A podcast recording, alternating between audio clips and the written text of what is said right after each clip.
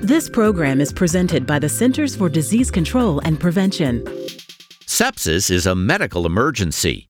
It's a complication caused by the body's overwhelming response to infection and can lead to organ failure and death. Sepsis happens quickly. Symptoms can include shivering, fever, extreme pain, clammy skin, disorientation, shortness of breath, and high heart rate. Sepsis occurs most often in people who have weakened immune systems or chronic medical conditions, and in those 65 or older or younger than one. Healthcare providers prevent infections and ensure patients receive recommended vaccines, educate patients and their families about the early signs of sepsis and managing chronic conditions. Think sepsis to identify patients early.